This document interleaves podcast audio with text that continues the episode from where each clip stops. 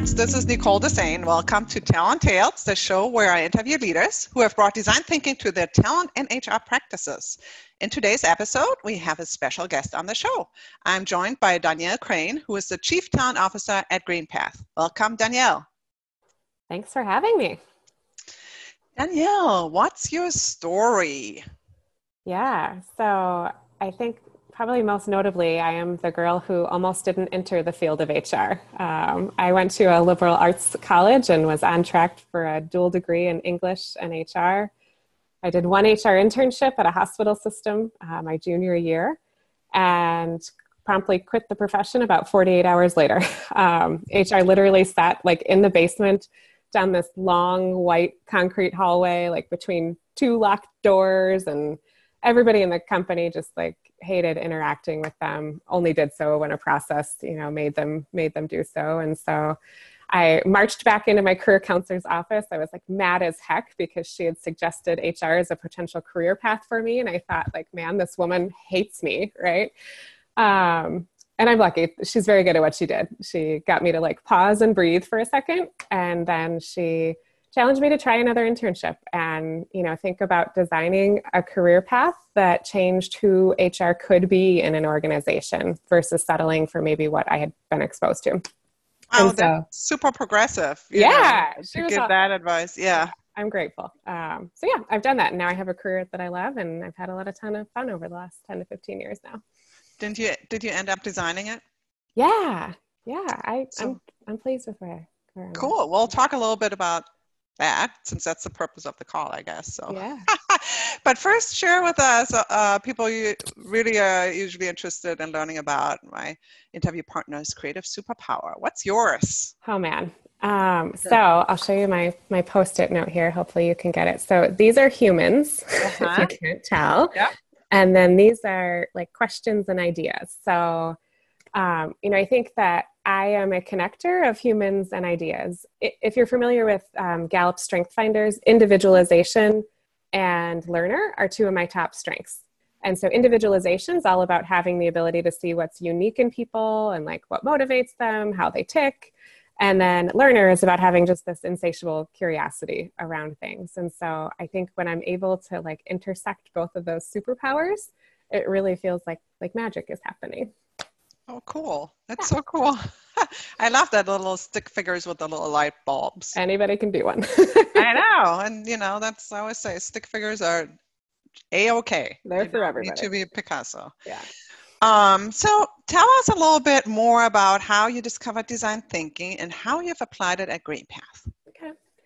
Yeah, so I always say like a little bit of luck and a little bit of love in terms of how I discovered it. Um, luck in that I gained a new CEO about four years ago who had immersed herself in design thinking practices and was passionate about bringing that with her into our organization. And so, at her advice, I attended the Luma training, um, which was kind of the basic foundational principles. And so, after you know, after attending that, I really did fall in love with how organizations were using design thinking to creatively problem solve and design new stuff. And, you know, most of them were doing it for their customers. And then I kind of thought, like, well, hey, I've got customers, they're internal versus mm-hmm. external. Mm-hmm. And so I'm really interested in, in exploring that. Um, you know, I think too, as I mentioned, I've never really considered myself a traditional HR person, um, primarily because rules and process tend to like make me break out in hives. And so the idea of like being able to apply some of these methods to solve for some of our pain points, not just through enforcement of things, was really attractive to me. Um, so, in terms of some of the ways that we're using it, so I should also share I'm a, I'm a big fan of Dan Ariely, who's the professor of psychology and behavioral economics at Duke. And mm-hmm. so we are pairing a lot of the design thinking principles with the behavioral economics principles. Mm-hmm. So design thinking to kind of like understand the need, and then behavioral economics to change the behavior on, on the back end there. Mm-hmm. Um, mm-hmm. so a couple ways. Um, well, this one came to mind pretty uh, pretty clear due to the last few weeks' events. Uh, about a year and a half ago, we used the immersion technique as we were starting to deploy about a third of our workforce to go remote. And so I was really grateful that we'd gone through that exercise and you know, kept uh, captured those learnings because you know three weeks ago when we were faced with the situation of needing to get 100% of our workforce remote we were able to get about 200 people remote thanks to the learnings that we had captured you know through using immersion and all of that. So um, you know i think there's a lot of opportunity opportunity right now as our employees needs are changing to be using those design thinking principles um, to to uncover employees current needs maybe versus what we knew the needs to be before can you share a little bit more about how this immersion worked because i'm yeah. sure people can really benefit from this now yeah, so immersion really is like putting yourself in the situation of your potential user. And so, as we were going through the immersion, we did an immersion week where all of the teams that support our employees had to go work in an environment that other, you know, that our remote employees were working in. And so they had to use hmm. the tools and the technology and they couldn't schedule their meetings around the times that they would be in the office and you know so we put some constraints around it as well and I think that, you know, we had all of our talent teams do it. So, you know, our employee experience, talent development, quality, our compliance teams, we had our IT teams do it so they could even experience, you know, some of what a user does. And we learned a lot, you know. One of the one of the simplest learnings that we had was um, people couldn't contact our IT help desk because they couldn't get into their system, right? So unless you had the help desk number programmed into your cell phone if you were truly locked out like you were stuck you were texting you know everybody in the company to try mm-hmm. to get you up and running again mm-hmm. and so mm-hmm. one of the changes that we made in our new hire process is actually like programming it's number into your phone when you first come on board and so that that was kind of a cool change that came from that was that helpful mm-hmm. yeah so it looks like you captured some of the learnings from that immersion and now that comes in really handy yeah, so we moved really quickly, as I mentioned, to get 200 people, you know, working remotely in less than 10 days. And I think that it was um, because of that immersion week experience, and we had, you know, done quite a bit to improve that process, you know, by lifting up those learnings that enabled us to move as quickly as we did. Mm-hmm. Yeah. Very cool. Yeah. Um, and just a reminder, please put your questions in the chat. We'll get to them at the end of the interview. So I know you've also used design thinking. So this is obviously very topical, but I know you've used them in other areas as well. Do you want to share a couple more examples? Sure. Um, yeah, so I think one of the most fun ways that we've leveraged design thinking is in our benefit plan design. And so I can give a few examples of that. Um, mm-hmm. We use journey mapping quite a bit, uh, but when we journey mapped our new hire experience. Can we, you explain? Sorry, yeah. can you explain a little bit for those for who sure. are not that familiar? Yep. Yeah, so journey mapping is really to um, pair alongside your user and map out their highs and lows as you're as they're going through your experience whatever if it's a process you know so for example when we used it for our new hires we really like mapped their experience out from recruitment to first day on the job. Mm-hmm. and you know got a feel for you know where were they feeling like we did just an amazing job so that we could leverage those opportunities and do more of that. And then where were they feeling pain points? And so one of the areas that we identified was benefit enrollment was a pain point probably not a shock to anybody in HR. It's why we're constantly chasing open mm-hmm. enrollment and, you know, mm-hmm. um, but specifically, you know, we started to learn that people weren't enrolling in our retirement plans because they were receiving so many communications that first week that the barrier of having to like log into a system that I've never logged into, set up a user ID and password, and then actually have to like make decisions around my benefit plans just like caused people to freeze and say like mm-hmm. i'll just do it later right and then mm-hmm. later you know turns into 10 years from now and you still haven't saved anything for retirement um, mm-hmm.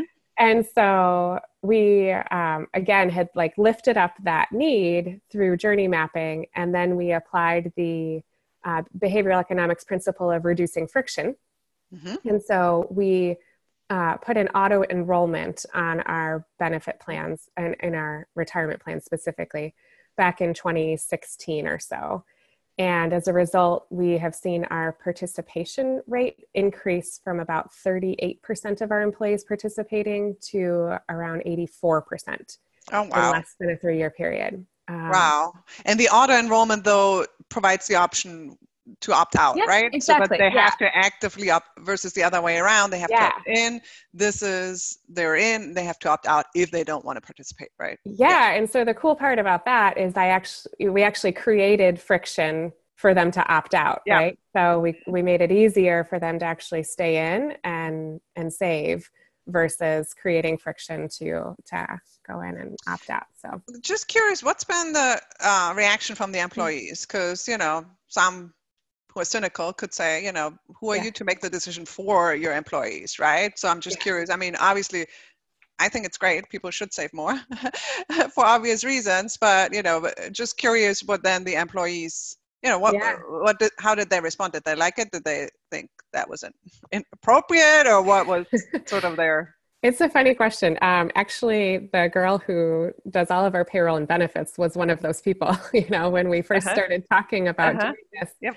You know, she was like, "No, like I'm not making that decision for other Uh-huh. people." And uh interesting? um, you know, and so we had to do a fair amount of education around like Mhm. what does it look like, and really taking a look at the demographics of our workforce. You know, a good percentage of our workforce comes straight out of school, and you know, so you know, we were able to kind of reframe it to it's almost our duty, you know, to educate team members in a, in a Mhm. different type way. And we're still giving them choice, right? Right. Um, you know, so we didn't remove the option of choice.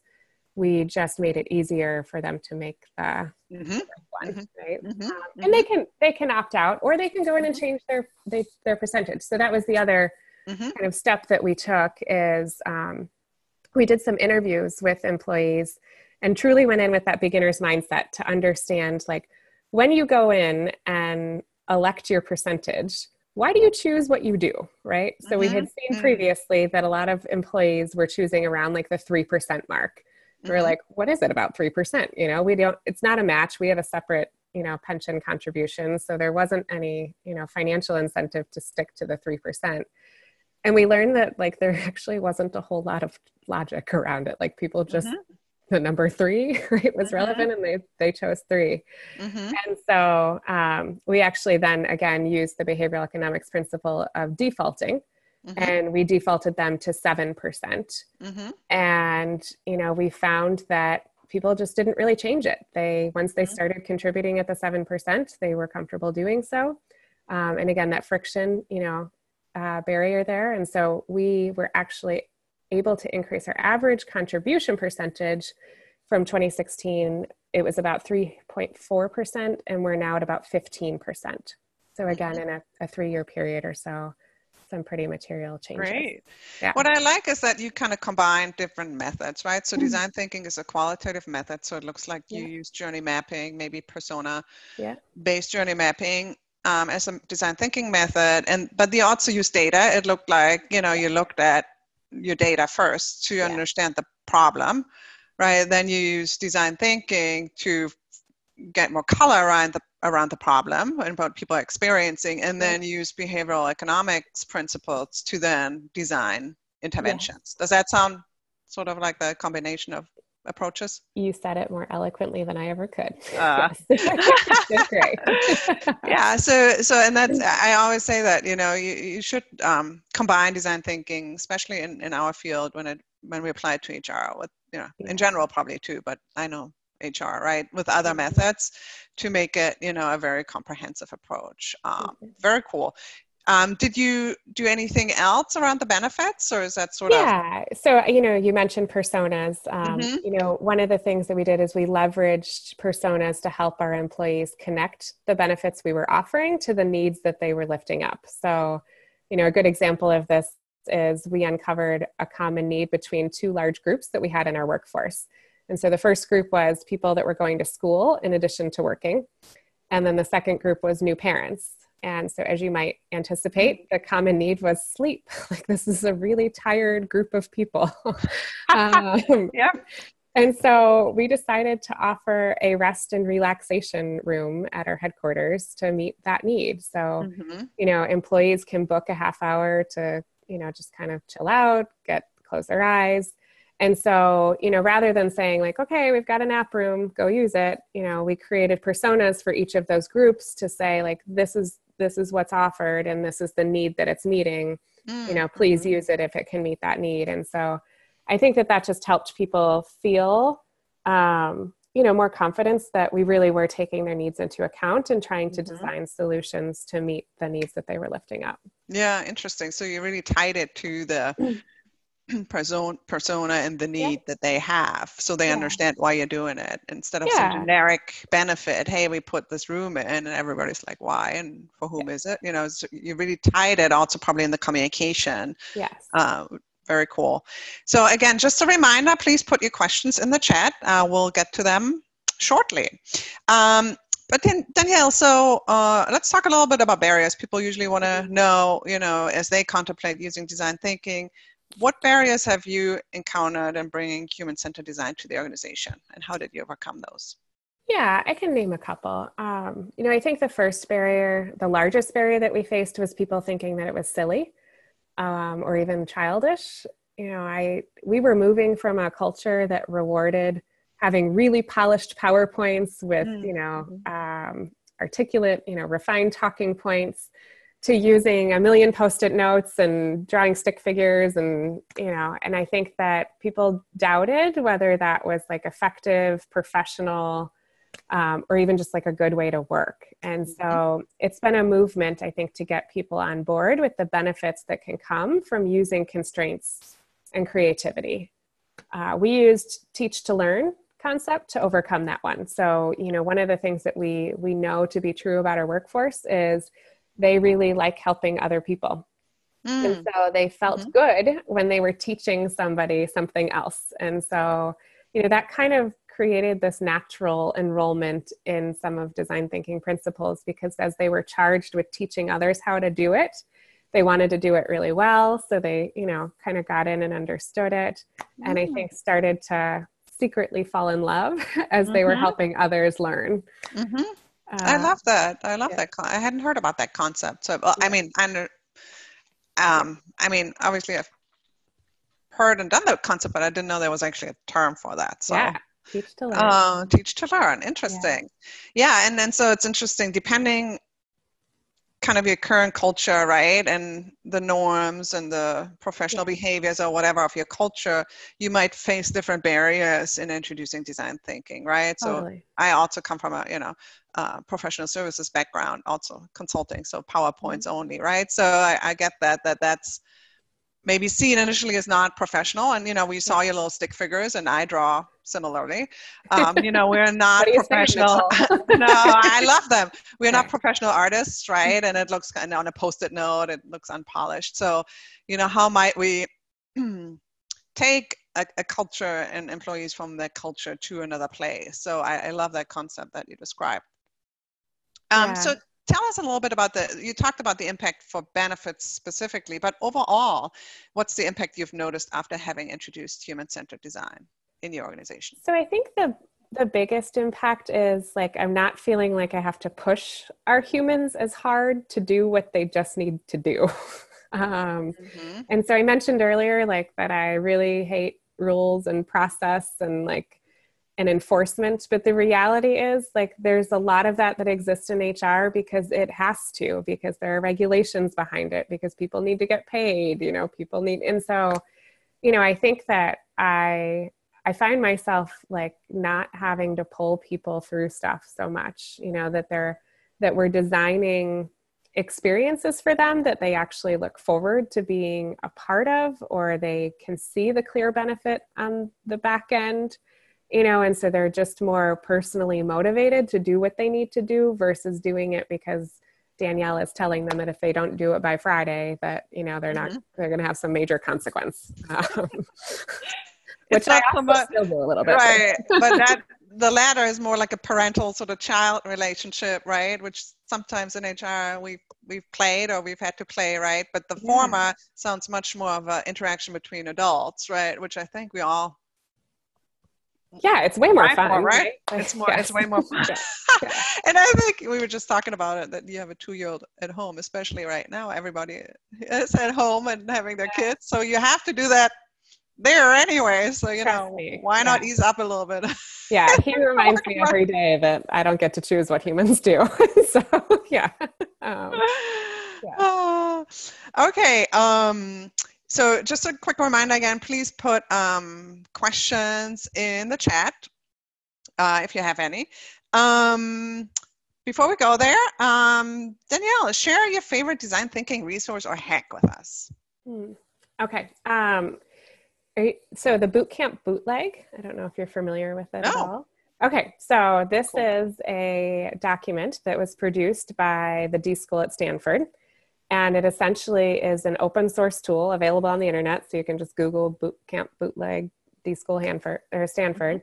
Um, and it's basically a breakdown of like the five stages of, of design thinking and walks through different techniques and like when you might want to try applying them. And so I use it kind of like a recipe book. So, you know, I think like, ah, I can't figure out what to start for dinner. I go to my recipes for inspiration. Mm-hmm. Um, same thing. Like if I can't figure out how to solve some, for something or I'm having trouble getting started, then I, I pull out that, that boot camp bootleg and, um, yeah, dig in. So can, can you give an example of what's in there? Like, yeah. So, you know, I mentioned earlier, um, like the beginner's mindset, right? So, mm-hmm.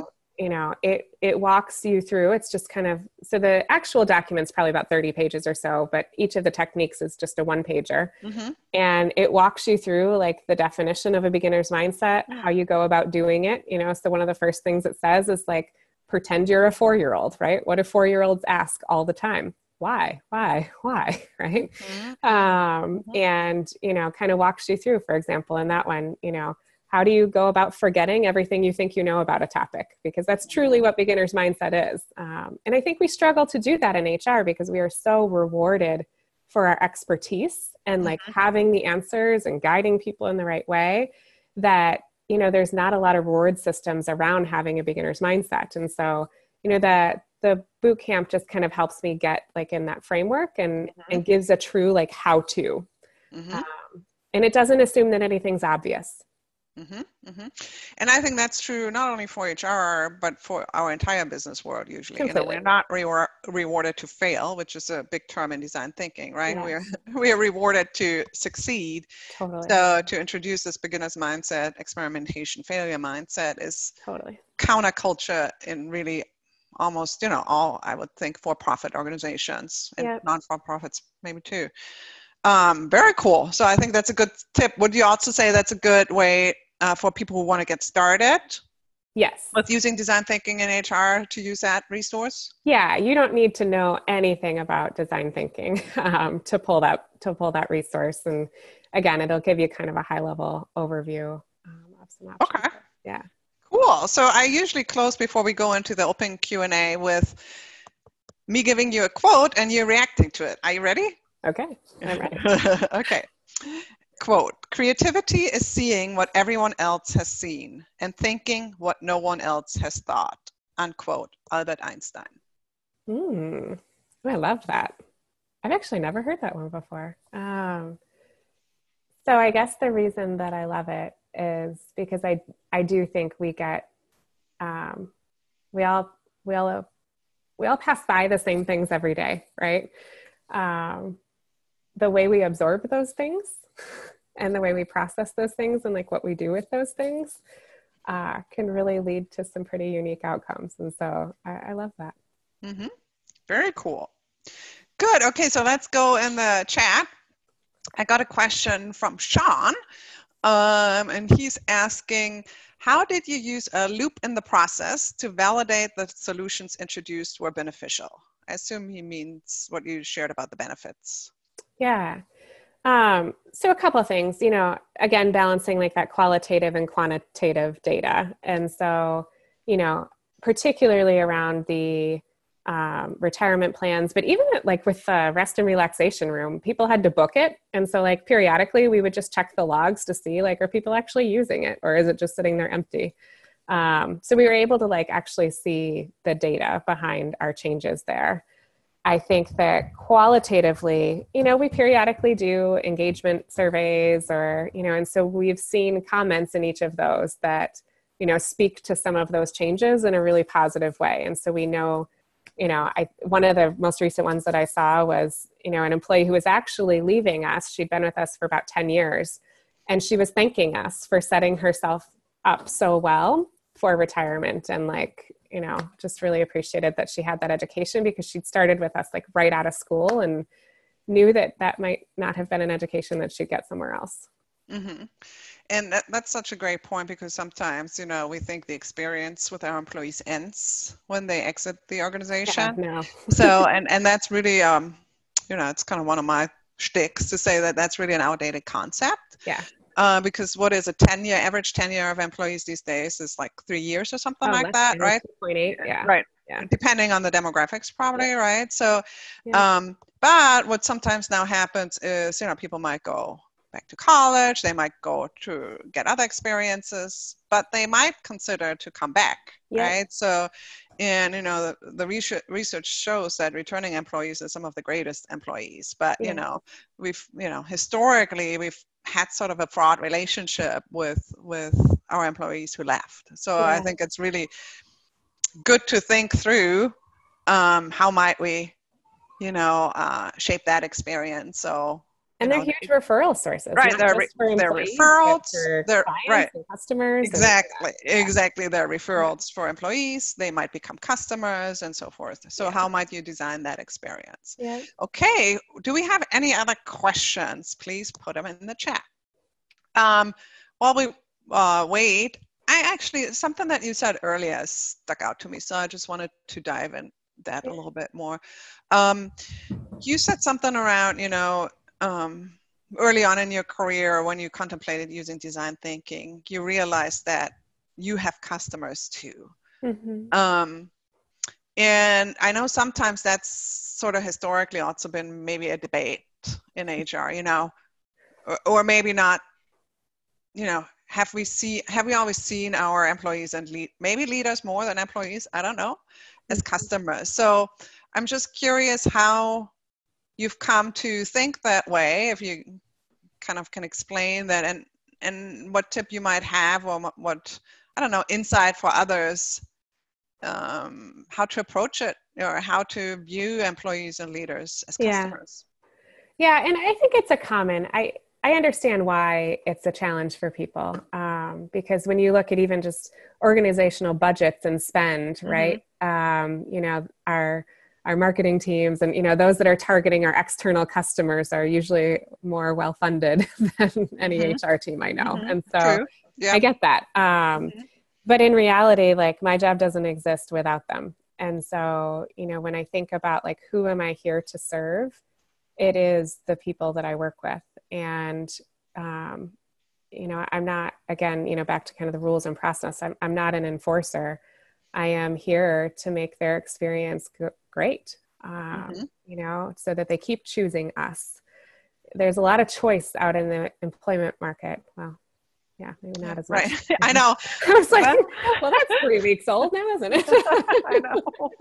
Yeah. There was a lot of choice out in the employment market and there will be again you know there will be again. And so right. I think maybe it's that and and so that's an interesting comment you made there too you know it's reframing this you know they have a lot of choice yeah. and like and how might we reframe this for the current situation right yeah. so um they might not have a lot of choice right now but how might we approach that situation with empathy and you're an employee too so think mm-hmm. about like what's the experience that you would want True. as you know shr yeah we're not we're not absolved absolvent from that yep. So, yeah we got one last question for okay. you let's do it uh, what were the pivotal moments that enabled the leadership support time investment in taking a design thinking approach versus other approach, for example, benchmarking and so forth? Yeah, I think as we started to see wins, so, you know, um, we also adopt the fail fast.